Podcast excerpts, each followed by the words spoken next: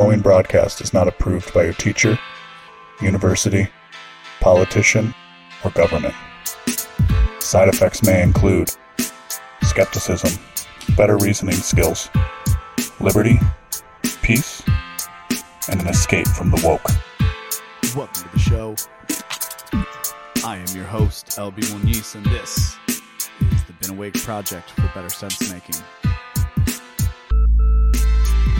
You're within the sound of my voice, I sincerely appreciate that. It, this episode, oh well, cut off this, cut off the, the stuff.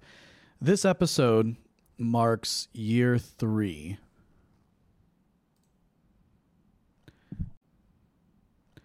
This episode marks year three for this podcast.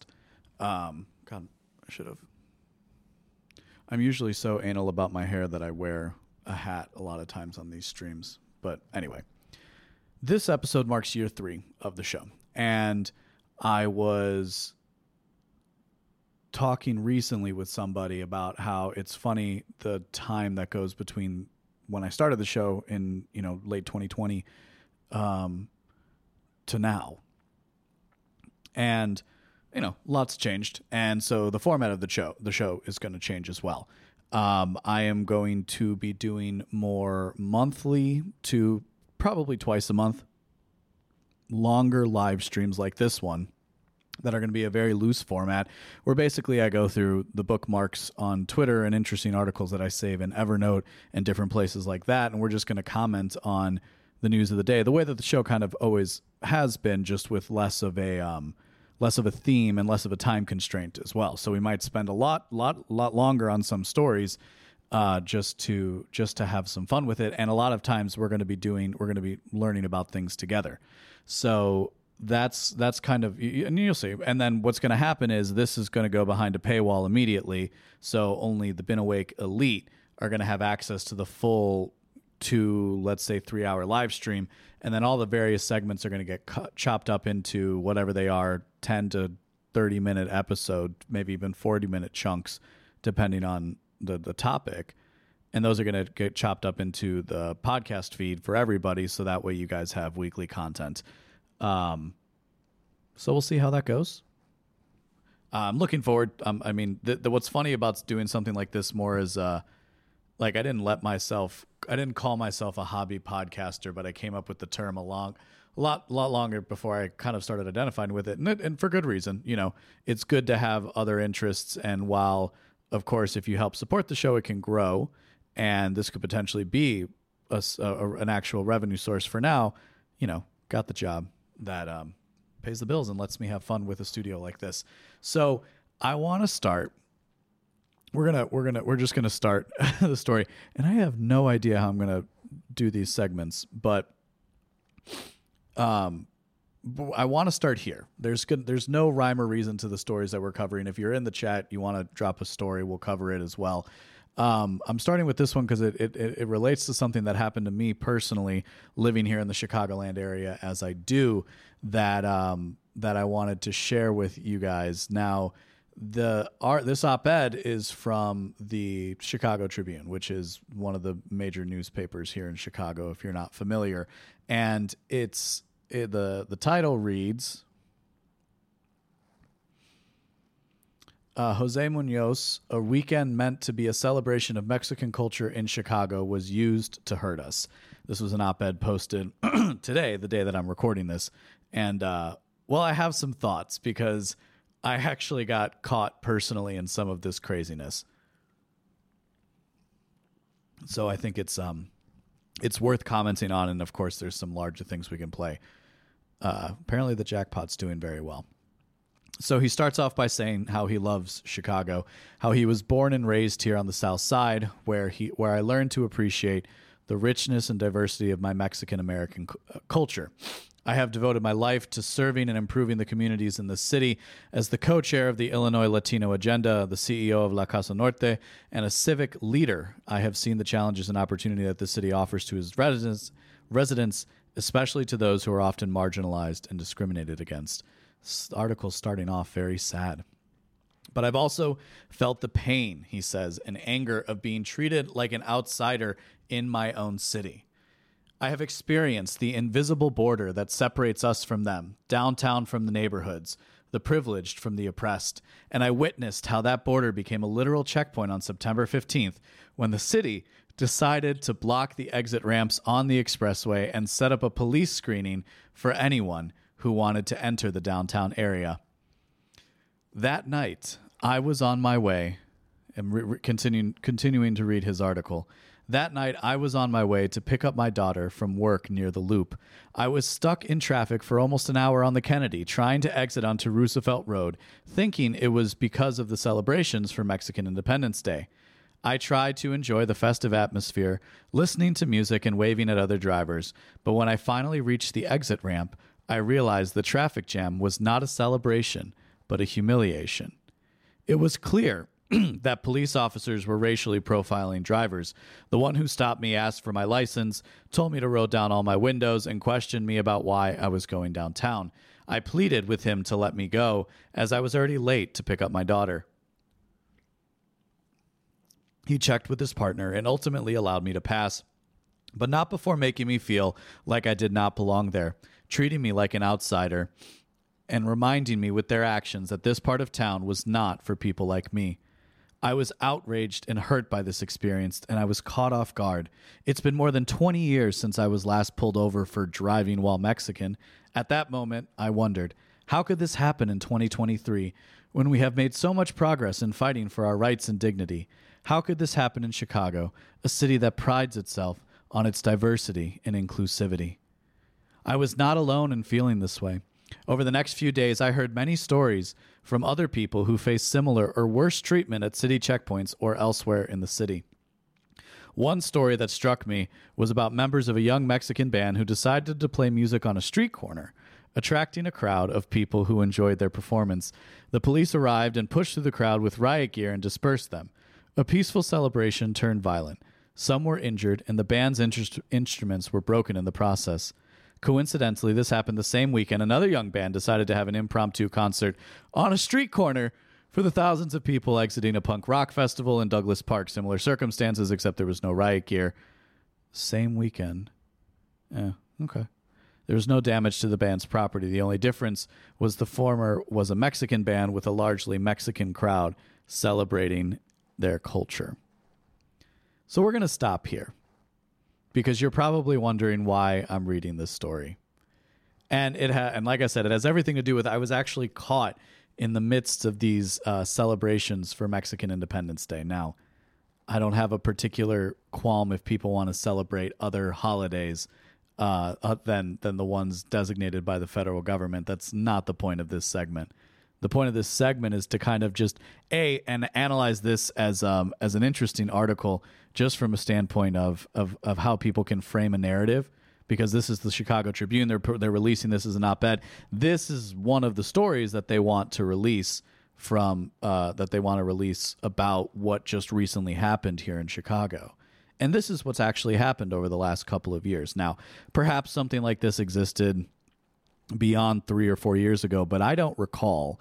And I don't remember ever having to deal with it, certainly. Now, these days, I'm, well, no, actually, I can go, I can say going back at least five years, this wasn't as big as it is now.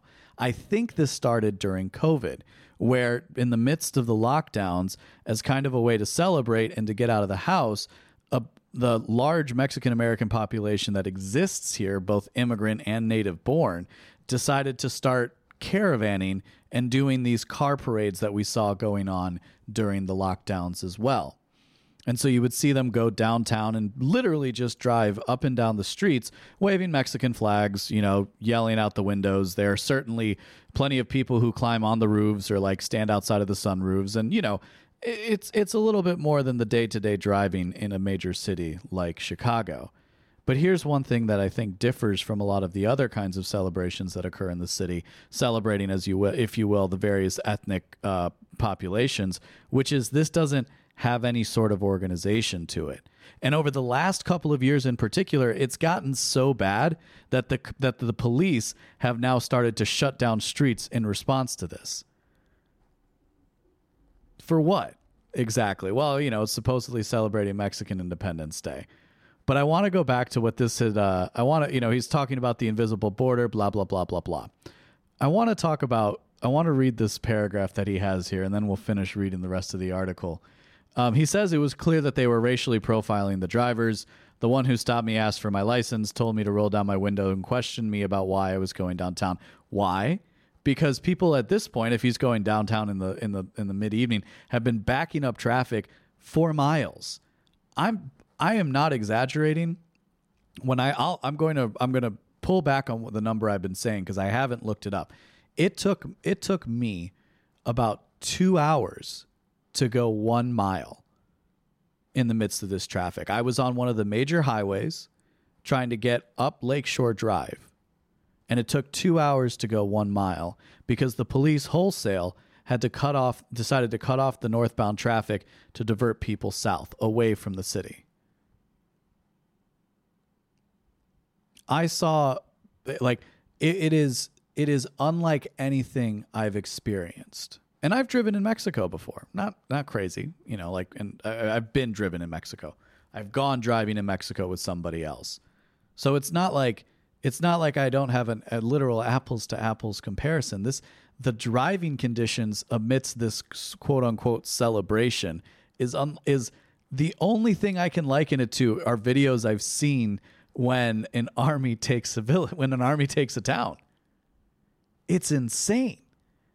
Now, listen, I understand that most of the people there are just out having a good time and they just think it's something fun. But I'm just saying it's a it's a massive disruption to traffic and to the average person trying to get around Chicago, at least by car. But I'm sure everything else is backed up as well. It's like it the only other thing that that would be in a disaster condition, like The Last of Us, the beginning scene of The Last of Us. I was thinking about that the way people are literally just driving over grass to try and get out of the traffic. Like I, I saw that happen multiple times. I even thought about it myself. It was so darn bad.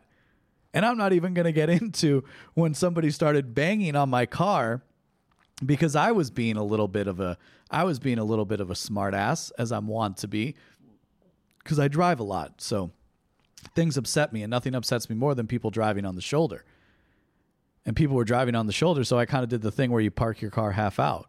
All right, well, guess what happened after that? Some guys decided that they didn't like that very much, and they boxed in my car and started banging on it until I agreed to let them pass. They started getting out of their car. This was not a safe or orderly celebration of Mexican pride and independence. And that's why the police were forced to shut down the roads and create checkpoints. Hell, I wish they had more of them. And I want them to have more of them next year in Chicago because this isn't like it, it, again, if you want to have a celebration, they should they should have a celebration. Like not for nothing, I was trying to get to I was trying to get to a concert. So it was it was something crazy and we, and, and I was super late for that. Let's finish reading the piece though. Now I start now. Okay, the thing with the band, if the band's trying to play in this milieu, like yeah, it was pretty crazy. People were just setting off fireworks in random parts of downtown. Again, I enjoy a good time as much as the next guy, but this is pretty. But this was this was above and beyond anything that would that should be considered acceptable in a major city like America. Because you know what was happening out in the suburbs, which is which is where I actually live, like in the first suburbs to the downtown area were people having lovely parties in their backyards, playing music, laughing, and dancing. A proper way to celebrate a holiday, if you ask me. Now, according to the finishing his article here, and according Chicago houses one of the largest populations of people in Mexico Mexican descent in the country. We're a strong and resilient community full of talent and potential, and we're driving a city's population growth. Our culture and economic contributions deserve to be celebrated, and we deserve to be treated with dignity and respect. Yes, you're not outsiders. And he says, We're not outsiders. We're not second class citizens. We're Chicagoans. And we belong here in every part of the city, every space and opportunity, in every conversation and decision. And certainly that is felt when you're when the streets are literally covered in Mexican flags. So it's kind of like it, this is this is this is the other reason why I wanted to talk about an article like this. Because the irony of course the irony of course of how of the reality of of what it is to live in a place like this. Because you know most people don't follow Chicago news. Heck I don't really follow Chicago news even as somebody who's grown up here right? It's not often that Chicago is part of the national conversation. And so what most people know about a place like Chicago is the gun violence for one from the gangs and so on and so forth. And then the other thing that people talk about a lot from Chicago is whatever happens to get popular. Sports teams to the extent that they do any good.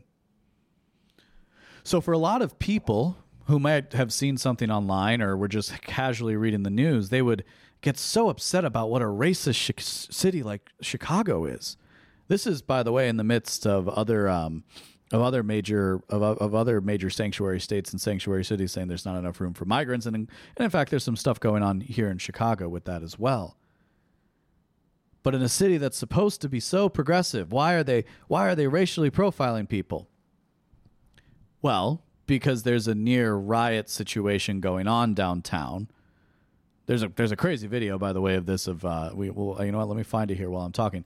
There's a crazy video of this, but there's there's a near riot situation going on downtown when when this is happening, and that's why.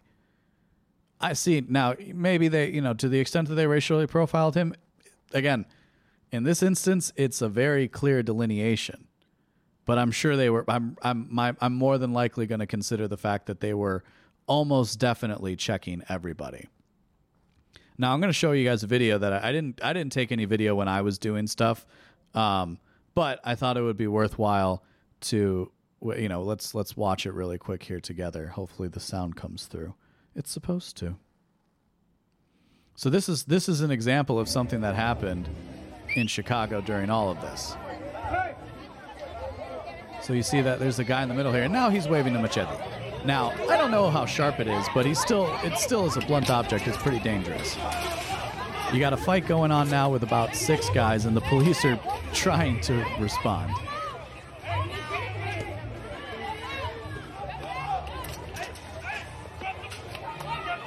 Now again, most of this scene is not like what I experienced driving around. This, in fact, seems to be along some kind of a parade route that's happening.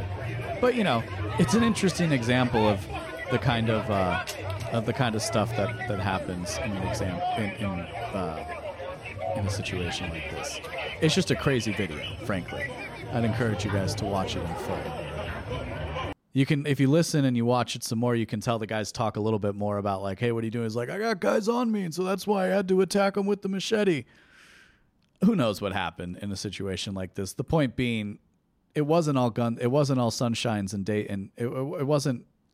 It wasn't a peaceful environment. Like I'm not saying people were being violent, but there was a lot of stress in the air, especially if you weren't there for the party. And it's I again, I it's I'm not somebody interrupting the roads. I think that's interrupting the roads. I think is something that I take maybe more personally than the average person, but I don't think I'm alone in how people feel when people when people block up egress, and that that's what was happening, kind of by design with what was going on here in Chicago. So that's so uh, and so you know what, but let's stay on that because I love looking at these videos of and th- this is kind of what I'm talking about why it's such a problem for me is there's always these videos right that we see of these protesters this I think I think this one's from Burning Man that we're watching, and they're just blocking the middle of the road.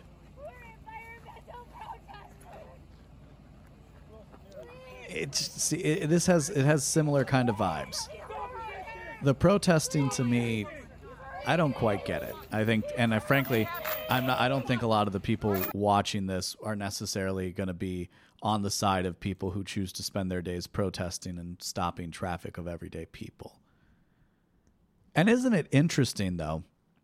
While we talk about it and close off this section, because you know this is connected to the op-ed I just read, because this guy is a political activist, right? Like you know, he and you know maybe he does some good work, but he's a political activist, and so his life is creating division in a city that's very tolerable to people, to immigrants and people from different parts of the world. There's really, there, there's really no more to it than that so somebody like this is political and so they have to drive up the division and that's something that that's a that's a narrative that plays.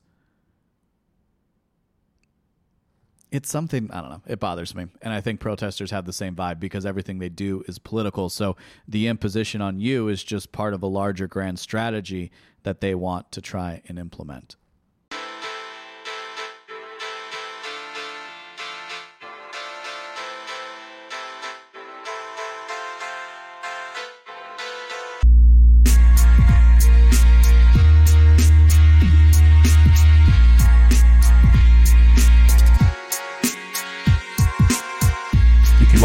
Today, go to beenawake.com to subscribe for future updates.